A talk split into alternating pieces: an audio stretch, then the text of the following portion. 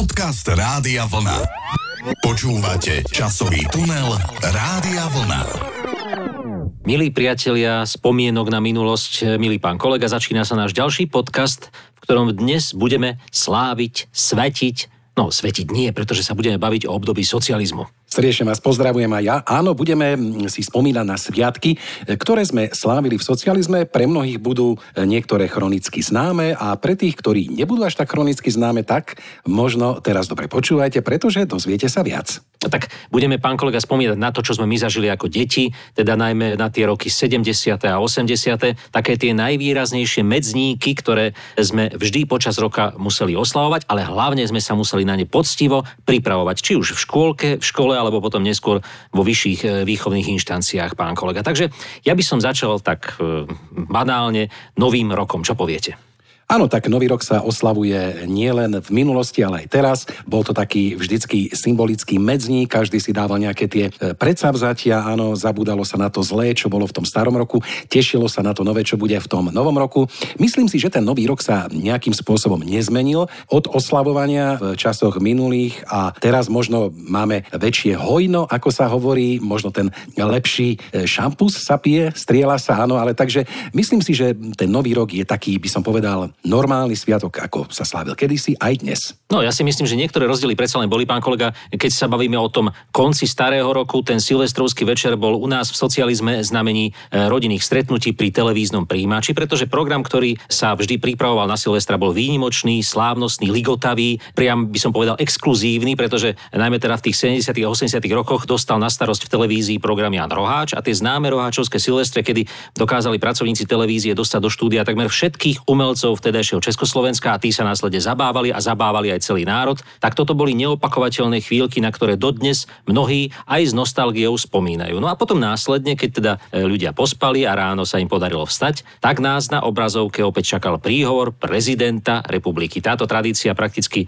bola od e, vzniku televízie a každý 1. január sa nám takto pán prezident, najprv teda súdruh a v tých posledných rokoch Československa sa nám pán prezident Václav Havel prihovárali z obrazovky. Áno, to je pravda. Keď ste spomínali tie silvestrovské programy, tak musím povedať, že áno, máte pravdu. Oni sa dajú pozerať aj teraz po rokoch, pretože ako ste povedali, boli starostlivo pripravované, boli tam tí špičkoví majstri zábavy e, v celom Československu. Oni sa potom neskôr tie silvestrovské programy snažili im nejak priblížiť, áno, volali sa tam rôzne hviezdy, nejak sa to natáčalo, ale mám taký pocit, že už to nikdy nemalo tú atmosféru a tú šťavu tých silvestrov rokov minulých. No tak dnes by to bolo nezaplatiteľné dostať do štúdia všetkých umelcov Československa Slovenska, alebo teda minimálne aspoň Slovenska. V každom prípade, keby nebol ten ďalší sviatok, ktorý nasledoval hneď vo februári, tak by sme mali tie Silvestre ešte o niečo bohatšie, pretože umelci by do tých štúdií išli, predpokladám, že aj pán Roháč by ich nakrúcal, ale mnohé z tých vecí by sa nevystrihlo. Keby totiž sa v roku 1948,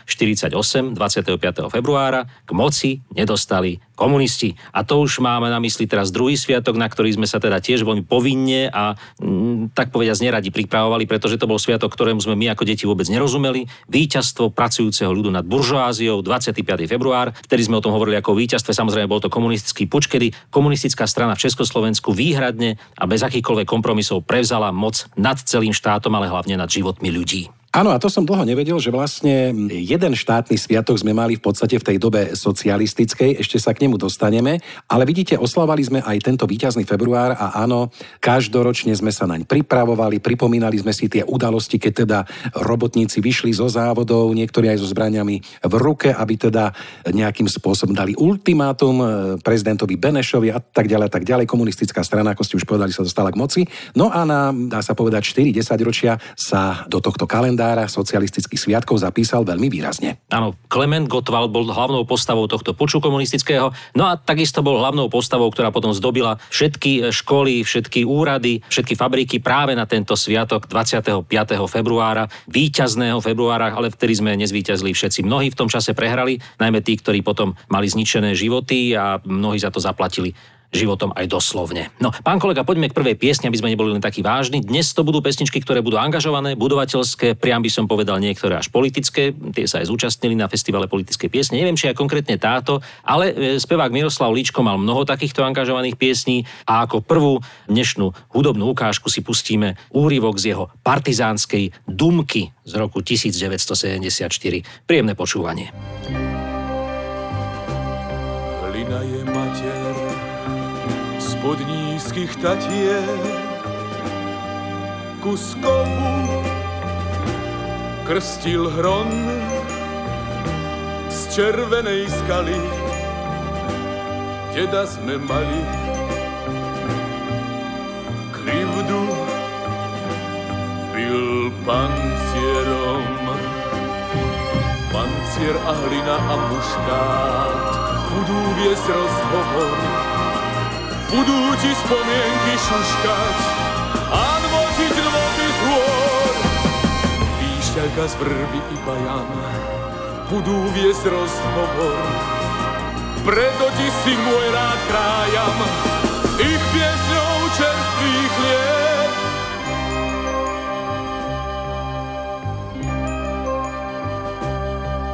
Kowo ich czerpnik, czerpnik ci lepiej. Muškát v ňom polievaj,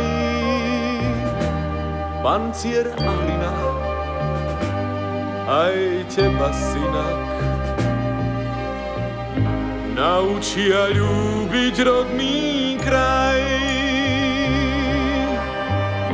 Naučia ľúbiť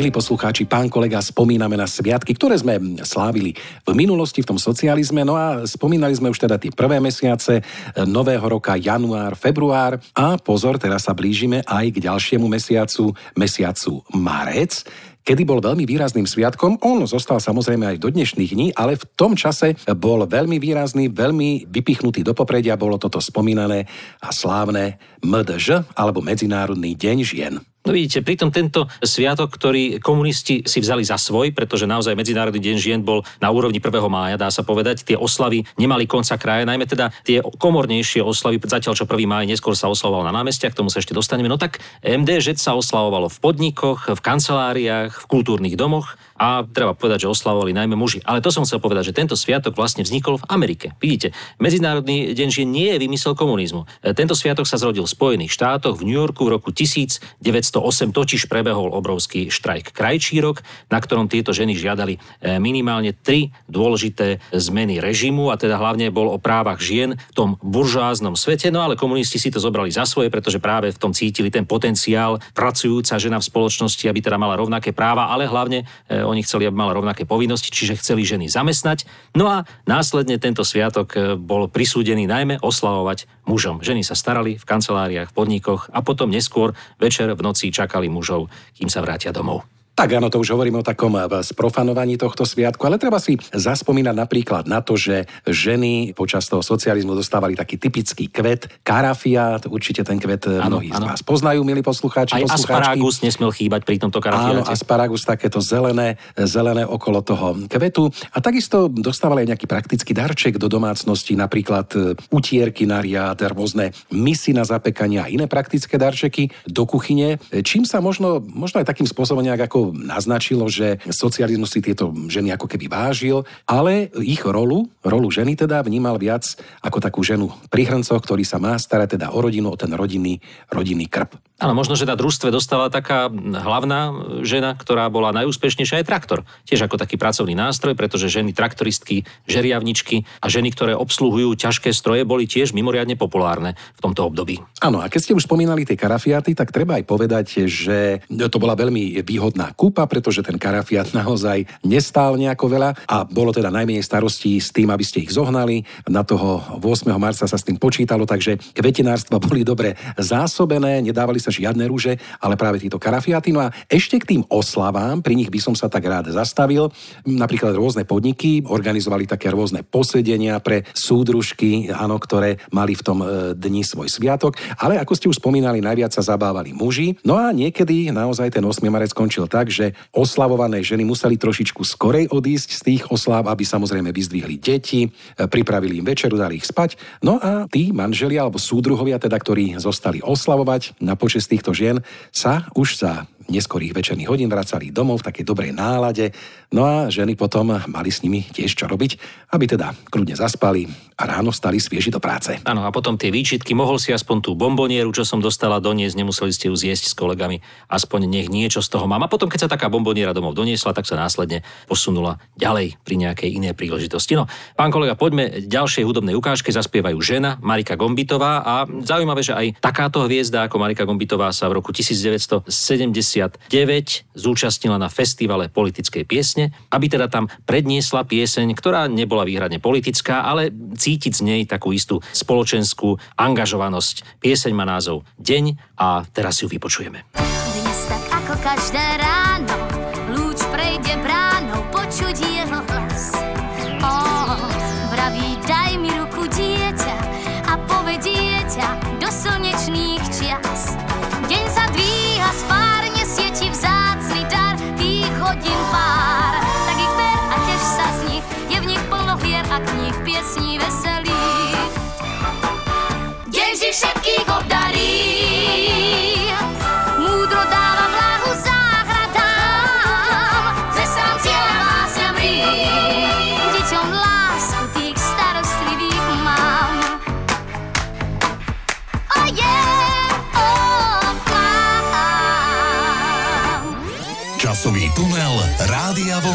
Marika Gombitová na politickej piesni v Martine. Treba povedať, že politická pieseň bol festival, kde teda v prvom rade išlo o angažované piesne, ale neskôr sa z neho stal klasický hudobný festival, kde teda diváci nejak vytrpeli tú časť angažovaných piesní, ale tešili sa hlavne na tých hlavných hostí, ktorých nebolo len tak možné stretnúť na nejakom koncerte kapely ako Elán, Olympik alebo aj spomínaná Marika Gombitová. No ale poďme do apríla. Konkrétne 24.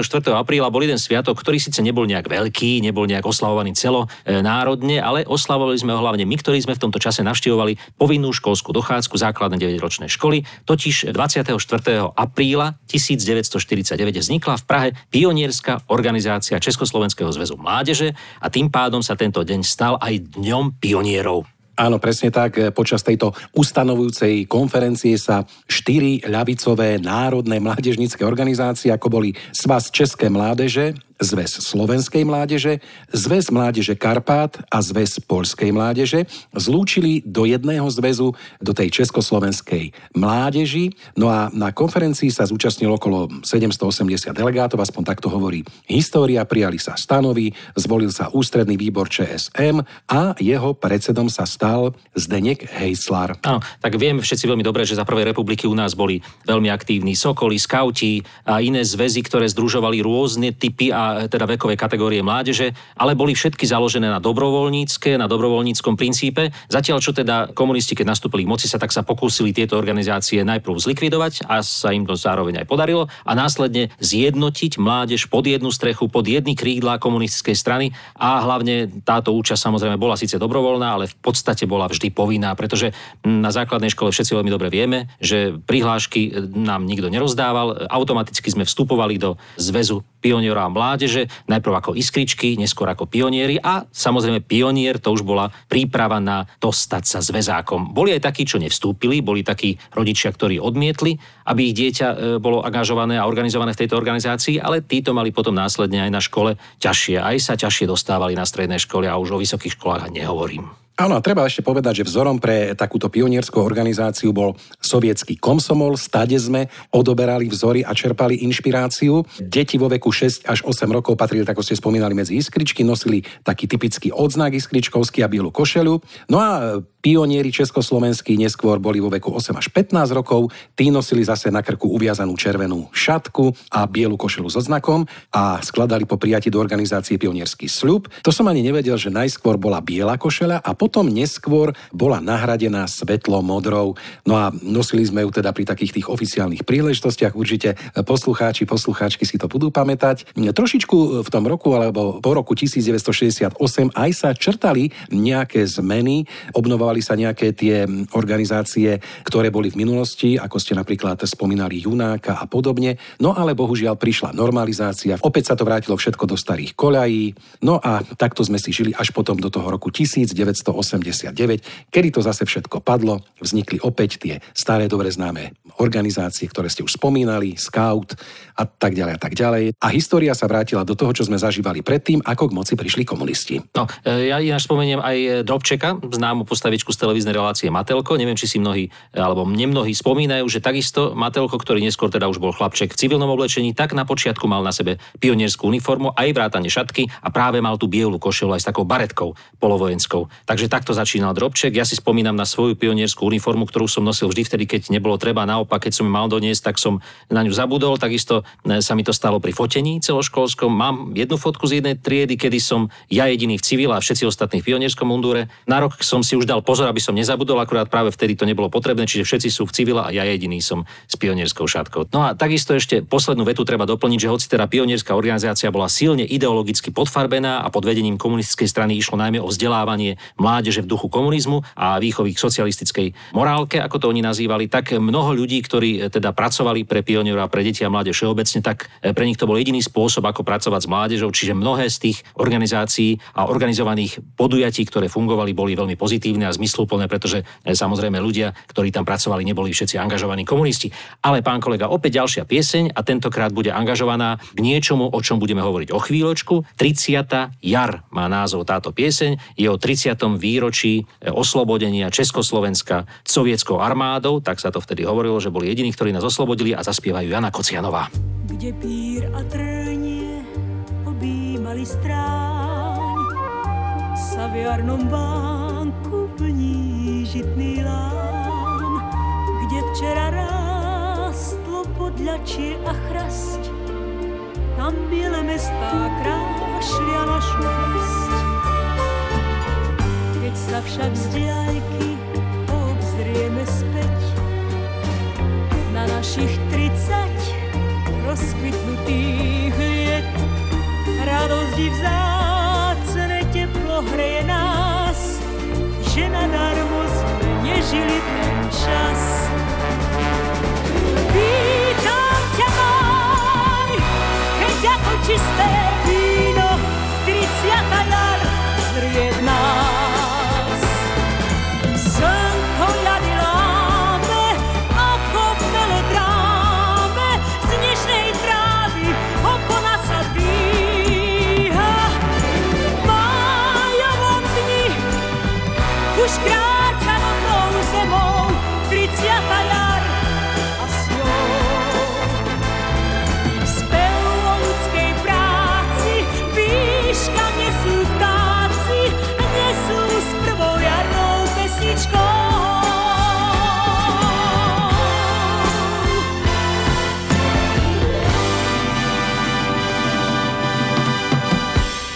Milí poslucháči, pán kolega, spomíname na sviatky, ktoré sme oslavovali v socializme a už sa dostávame e, pri spomínaní do polky roka, kedy veľmi výrazne rezonovali dva sviatky. Bol to ten všetkým dobre známy 1. máj, áno, sviatok pracujúcich a 9. máj, výročie oslobodenia, takže toto boli také dva dominantné májové sviatky. Treba však povedať, ako sme hovorili aj pri MDŽ, že Sviatok práce k nám bol opäť importovaný zo zahraničia, vznikol v Paríži v roku 1889, kde ho formálne ustanovili na kongrese druhej internacionály. Rozhodol na základe veľkých robotníckých štrajkov v Spojených štátoch amerických v roku 1886, ktoré začali práve 1.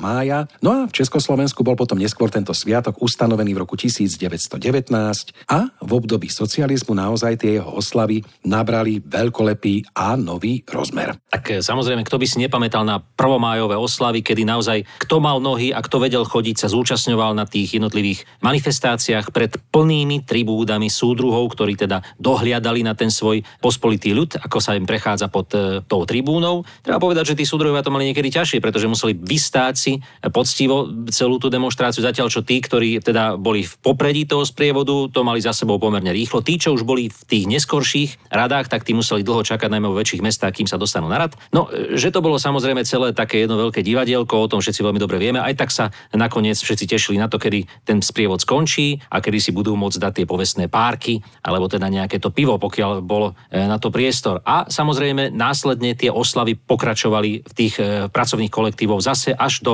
neskorých nočných hodín, až kým teda sa tí najmä muži nevracali domov potom. Ešte taká zaujímavá skúsenosť, moja osobná, že zatiaľ čo v niektorých mestách, hoci aj v Bratislave, neboli tie prvomájové oslavy až tak veľmi povinné a tá účasť, ktorá síce bola povinná, sa častokrát aj nekontrolovala až tak prísne, tak napríklad ja si pamätám, že naozaj vo zvolenie v meste Bašte, teda komunistov, to bolo niečo, čo bolo tak prísne kontrolované, že keby sme sa ako deti neboli zúčastnili na prvomajovom sprievode, tak by sme mali z toho v škole veľké, veľké problémy a naši rodičia následne tiež. Áno, a treba povedať, že aj ten sprievod mal taký e, svoj systém, e, pretože na čele toho sprievodu, ako ste spomínali, stáli vždy robotníci, ďalej ho tvorili zástupcovia takých tých rolníckých družstiev, potom prišla pracujúca inteligencia, no a uzatvárali ho ostatní, vrátane folkloristov a detí a škôl. No a tí funkcionári veru, veru museli tam niečo vydržať. Ja neviem, či mali čas, alebo či tam bola nejaká prestávka na toaletu, keď tam stáli toľké hodiny, ale tak muselo byť to veľmi zaujímavé a pravdepodobne nepili predtým veľa vody, aby teda vydržali kývať, mávať a zdraviť nás, ktorí sme prechádzali popod tie tribúny. No a následne samozrejme e, sme doplňali výzdobu o 9. máj, ak sme to už nerobili zároveň, pretože samozrejme týždeň pred 1. májom, možno aj dlhší čas, sme museli mať vyzdobené okná, zástavky sovietsku a československu zasunutú v tých ptičkách na rôznych budovách, či už panelákoch, e, v oknách alebo aj úradoch. Všetko to muselo byť vyzdobené, kontrolovalo sa to samozrejme, či sú všetci dostatočne vyzdobení a takisto okná museli byť e, ozdobené holubicami mieru, 1. 9. májom nápismi a všetkým, čo s tým súviselo, rôzne plagátiky, mávadlá sa fasovali v tom čase už e, rôzne také tie krepové papiere, z ktorých sa potom vystrihovali holubice a tak ďalej, aby sme sa postupne prepracovali k tomu ďalšiemu sviatku, ktorý nasledoval o týždeň, keď to vyšlo na víkend, bolo to super, 9. máj, ktorý bol teda výročím oslobodenia Československá sovietskou armádou, aj keď všetci veľmi dobre vieme, že e, vojna skončila u nás 8.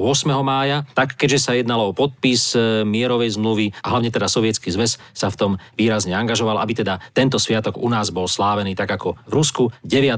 mája. Takže my sme to tiež takto slávili a bol to teda ten druhý z tej série sviatkov, a prizname si úprimne, všetci, ktorí si tieto sviatky pamätáme, išlo hlavne o to, že na toho 1. mája sme sa stretli vonku, napapali sme sa, tak na toho 9. mája sme mohli všetci spokojne ostať doma. Áno, no a ešte keby sme eh, tak stručnosti mali sa zastaviť pri takých sviatkoch alebo oslavách, ktoré súviseli so zborom pre občianske záležitosti. Eh, bol to taký úrad alebo teda taká inštitúcia, ktorá suplovala ako keby krsty, sobáše alebo vítanie detí do života. Napríklad eh, v období socializmu sa v spoločnosti organizovalo množstvo takých tých občianských obradov, ktorý napríklad nemal e, sobáš v kostole, alebo aj keď ste mali sobáš v kostole, tak museli ste najprv absolvovať sobáš na úrade, áno, oficiálne, a potom ste ho mohli mať aj v kostole, vtedy ešte neplatilo zrovnoprávnenie týchto dvoch sobášov, alebo napríklad keď ste mali malého novorodenca, tak vám ho privítali, áno, na miestnom e, národnom výbore alebo v nejakej inej inštitúcii, alebo boli tzv. občianské pohrebné obrady.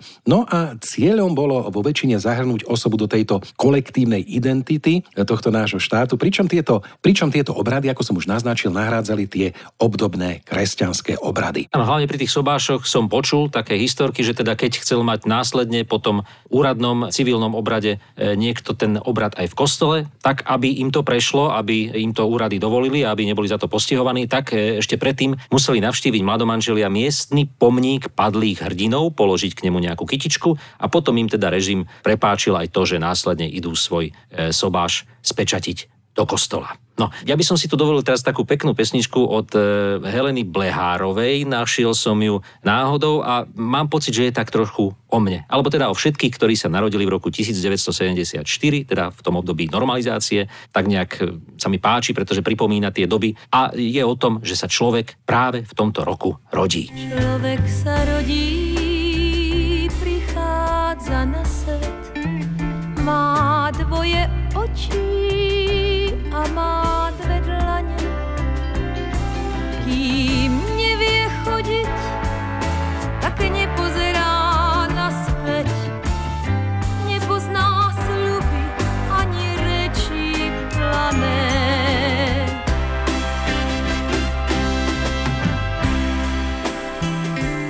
tom, keď potok dobehne rieku. Z chlapca je muž a z devy je žena.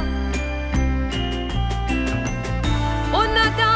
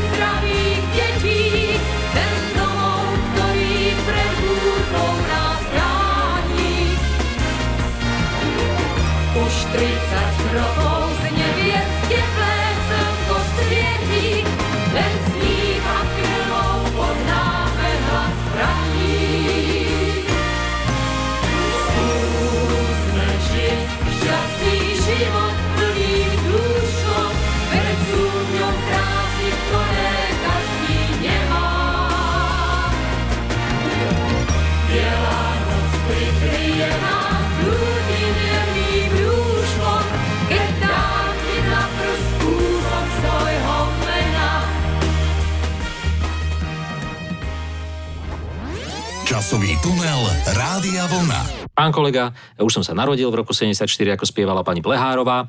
Hovorili sme o májových sviatkoch, potom prišli prázdniny e, školské, tam sa veľa toho neoslavovalo. Áno, bol 21. august, tam by bolo na čo spomínať, ale to samozrejme režiu e, nepodporoval veľmi u svojich obyvateľov. Samozrejme bol to sviatok Slovenského národného povstania, ktorý teda oslavujeme dodnes 29. augusta. No a potom už začal školský rok hodinou mieru. To mnohí ľudia nevedia, že 1. september bol e, vždy venovaný hodine mieru. To bola prvá vyučovacia hodina na školách a tá bola práve o miery. Ľudia hovorili o tom, prečo by mal byť mier, ako by mal byť mier a ako za ten mier bojovať. No ale to už bol september, pán kolega, a vlastne celý ten prvý pol rok, ktorý začínal v škole, bol venovaný tomu, že sme sa pripravovali na jeden z najväčších komunistických sviatkov, hoci nebol najväčší, ale my sme tak nejak k nemu pristupovali, pretože oslavoval niečo, čo vlastne ten komunizmus e, v Európe spôsobilo a prinieslo. A mám teraz na mysli veľkú októbrovú socialistickú revolúciu, ktorá bola v novembri. Áno, presne tak, bola to aj nazývaná bolševická revolúcia, alebo červený október, áno, komunistami často používaný názov. No a treba povedať, že to bol vlastne ozbrojený prevrat v Rusku, ktorý sa odohral 7. novembra 1917, bol uskutočnený z iniciatívy vodcu niekdajšej bolševickej frakcie sociálno-demokratickej strany Ruska, Vladimíra Iliča Lenina. No a na dlhé 10 ročia táto revolúcia zásadne poznamenala dejiny 20. storočia. Viedla samozrejme k porážke tých cárskych síl v Rusku, následne bola občianská vojna, no a v roku 1922 bol už na bývalom území krajiny vyhlásený sovietský zväz, a čo sa dialo potom, tak samozrejme to už vieme, ale vráťme sa, pán kolega, ešte k tým oslavám VOSR, alebo teda Veľkej oktobrovej socialistickej revolúcie. Tak prípravy na tento sviatok, na túto veľkú udalosť trvali niekoľko týždňov. Harmonogram tých oslav sa vždy prerokoval na stranických odborových zväzáckých pracovných schôdzach. E, Vždy sa to muselo presne pripraviť, ako sa to bude sláviť, kto bude za čo zodpovedný. Vedenia organizácií sa doslova predháňali v tom, kto najviac vynikne vo výzdobe, či v programe slávnostných e, podujatí, akadémií akadémií a rôznych schôdz, ktoré boli k tomuto sviatku organizované. Veľmi veľkú úlohu tu zohrávali oddelenia propagandy a propagácie, ktoré si trošku vydýchli po tých majových oslavách a zase začali kresliť tie obrovské transparenty, maľovať tie heslá na podniky, vyvešiavať so Sovietským zväzom na väčšie časy a nikdy inak. Sláva sovietskému hrdinskému ľudu budujúcemu komunizmus, takéto veľké heslo bolo na železničných opravovniach vo zvolenie, díval som sa na ňo každý deň. No a samozrejme tlačiarne chrlili množstvo materiálov, e, rôznych rôznych letákov a transparentov. No a tí, ktorí mali na starosti nástenky, tak samozrejme ich zdobili Leninom bez pokrývky hlavy, alebo teda aj v Baranici, alebo Leninom s deťmi. To bol taká typická fotografia, ktorú sme sa my ako deti učili na občianskej náuke, že toto bol súdruh Lenin, ktorý mal rád deti. No a iní zase oprašovali staršie materiály, ktoré sa kopili v skriniach, pretože každý rok bolo toho neúrekom. Áno, presne tak. A treba povedať, že vždycky predvečer tohto sviatku sa na námestiach schádzali ľudia, taká organizovaná tlupa ľudí, aby so svietiacimi lampiónmi prechádzali po takej tej hlavnej ulici a urobili sa tzv. lampiónové sprievody, ktoré boli teda neodmysliteľnou súčasťou oslav tohto výročia a mesiaca Československo-sovietského priateľstva, ktorý sa začínal práve toho 7. novembra. Áno, a tieto napríklad rozsvietené lampióny, ktoré sme ako študenti si robili, tak mali možno symbolizovať, čo ja viem, možno nejakú svetlú budúcnosť občanov socialistickej vlasti. Musím povedať, ja keď si na to spomínam, že vždycky som tak závidel spolužiakom, ktorí mali taký lampión a ktorým tak vždy dobre svietil, pretože bol problém tam umiestniť e, sviečku, niektorým tie lampióny aj zhoreli. Potom mali niektorí také tie elektrické e, lampióny, kde mali baterku a žiarovčičku, tak tam to bolo o čosi bezpečnejšie. Vždycky som bol teda taký smutný, keď som videl, že niekto mal ten lampión, áno, že mu to svietilo. A tak som, a ja bol nejaký taký, no, že... Pán kolega, nebuďte no, smutní, nebuďte smutní. Viete čo, ja vidím, že vás ide taká tá jesená slivota. Ja som takýto lampión mal, vyrobil som si dokonca elektrický lampión, dal som si tam tú baterku, ako ste spomínali. Keby ste boli povedali v tom čase a keby sme sa hlavne boli poznali, ja by som vám takýto lampión so 4,5 V baterkou a s malou žiarovčičkou vyrobil. Ale vidíte, tá slivota, ten smutok, ono to možno trošku súvisí, že tí komunisti sa pokúšali spojiť sviatky, ktoré dnes oslavujeme ako sviatky všetkých svetých, alebo teda e, pamiatku zosnulých zlých, tak vlastne oni to v novembrovej atmosfére spojili práve s týmto sviatkom Veľkej oktobrovej socialistickej revolúcie a vypravili ten lampiónový sprievod. To boli také možno obrazy tých dušičiek alebo tých sviečok na cintorínoch, ktoré takisto sa nepálili v tom čase v takom veľkom množstve. No a už na záver by som len dodal, že teda tá veľká októbrová socialistická revolúcia, ako neskôr dejiny potvrdili, nebola v skutočnosti až taká veľká, skôr využila tú absolútnu neschopnosť toho bývalého cárskeho režimu niečo ešte zastaviť alebo zvrátiť a nebola teda ani oktobrová, pretože v skutočnosti sa odohrávala podľa nášho kalendára v novembri. A teraz si nepustíme, pán kolega, hudobnú ukážku. Dovolím si pustiť taký krátky úryvok z prejavu vysokého komunistického funkcionára Vasila Biláka pri príležitosti 65. výročia Veľkej oktobrovej socialistickej revolúcie a teda pri príležitosti 60. výročia vzniku Sovietskeho zväzu. Dokonca sa tam aj na chvíľočku trošku pomýlil. Počúvajte. Vážené súdružky a súdruhovia, dejiny sveta sú poznamenané udalosťami, ktoré vývoj ľudskej civilizácie a celkový spoločenský pokrok buď urychľujú, alebo spomaľujú.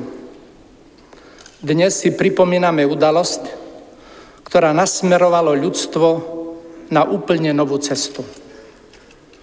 Výťazstvo proletariátu Ruska pred 65 rokmi, dosiahnuté pod vedením strany, vytvorené a pre revolúciu pripravené Vladimírom Iličom Leninom, pretrhlo okovy kapitálu obopínajúci celý svet a začalo novú epochu ľudstva. V tento pamätný deň, keď všetci pokrokoví ľudia na našej planete si z úctou pripomínajú svetodejný význam Veľkej oktobrovej socialistickej revolúcie, posielame i my, československí občania, dedičom a pokračovateľom tohto nesmrteľného dela, ľudu krajiny Sovetov, úprimný bratský pozdrav. Pre nás je tento slavný deň príležitosťou si tiež pripomenúť, že s veľkou oktobrovou socialistickou revolúciou je bytosne spojený samotný vznik Československej, sociali- Československej republiky a vytvorenie revolučného predvoja komunistickej strany Československa.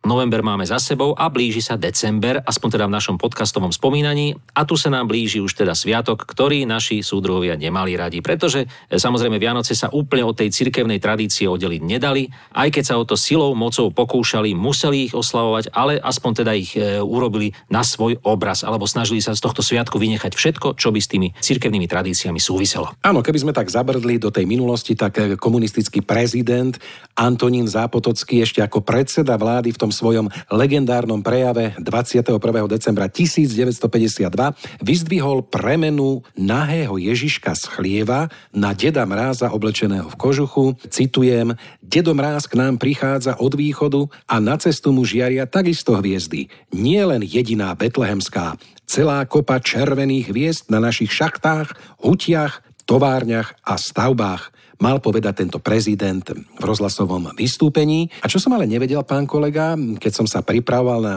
dnešný podcast, že štedrý deň bol v tom čase stále ešte pracovným dňom, bežným pracovným dňom, hoci na niektorých tých pracoviskách mohli odísť teda ľudia zo zamestnania skôr, alebo si možno brali dovolenky, ale že prvý a druhý sviatok Vianočný, 25. a 26. december, boli dňami pracovného pokoja. Tak to si ja pamätám, pán kolega, pretože naozaj chystali sa tie štedrovečerné večere až po tom, čo rodičia prišli z práce domov. Boli to sviatky pokoja a mieru, ako sa nazývali. Samozrejme, bolo tam treba zdôraziť všetky tie mierové snahy vtedajších socialistických krajín, ako na Vianoce majú stichnúť zbranie, ako na Vianoce e, ľudia majú mať k sebe bližšie. Ježiško sa teda vo vianočných piesňach nespomínal oficiálne, iba ak teda v kostoloch. Takisto z Tichej noci dokonca Ježiško vypadol. Spomínajú tu kolegovia z televízie, že Karel Gott mal to privilégium, že mohol spievať aj koledy v televízii v tom čase, ktoré boli s cirkevnými textami, alebo teda s náboženskými textami, ale to iba v Čechách. Keď sa o to pokusil na Slovensku, iniciatívny e, súdruh z televízie prišiel a aj pána Gota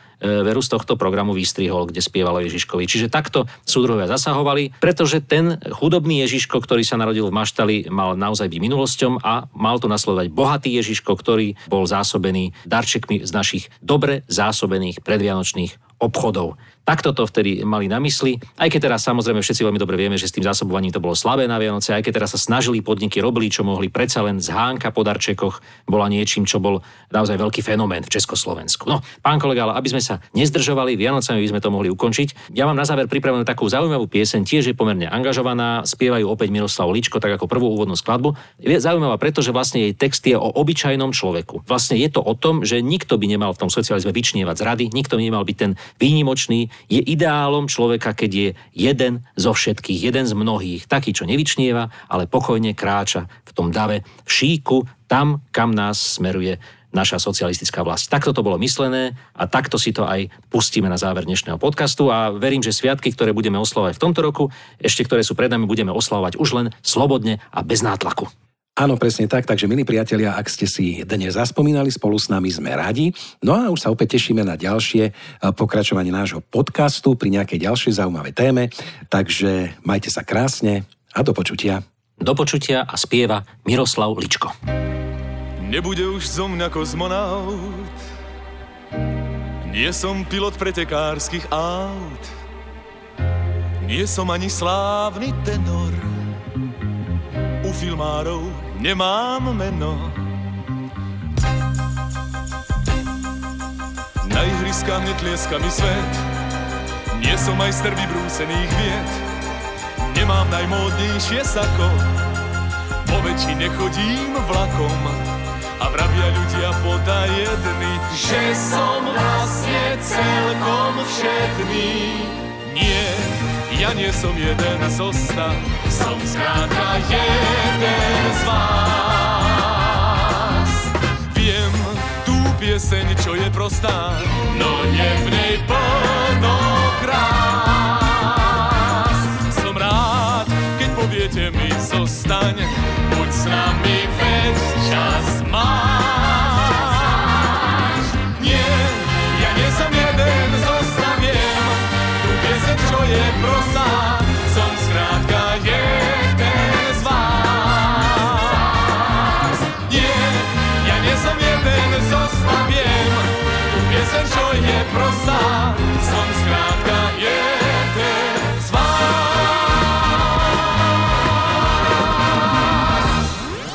Časový tunel Rádia Vlna.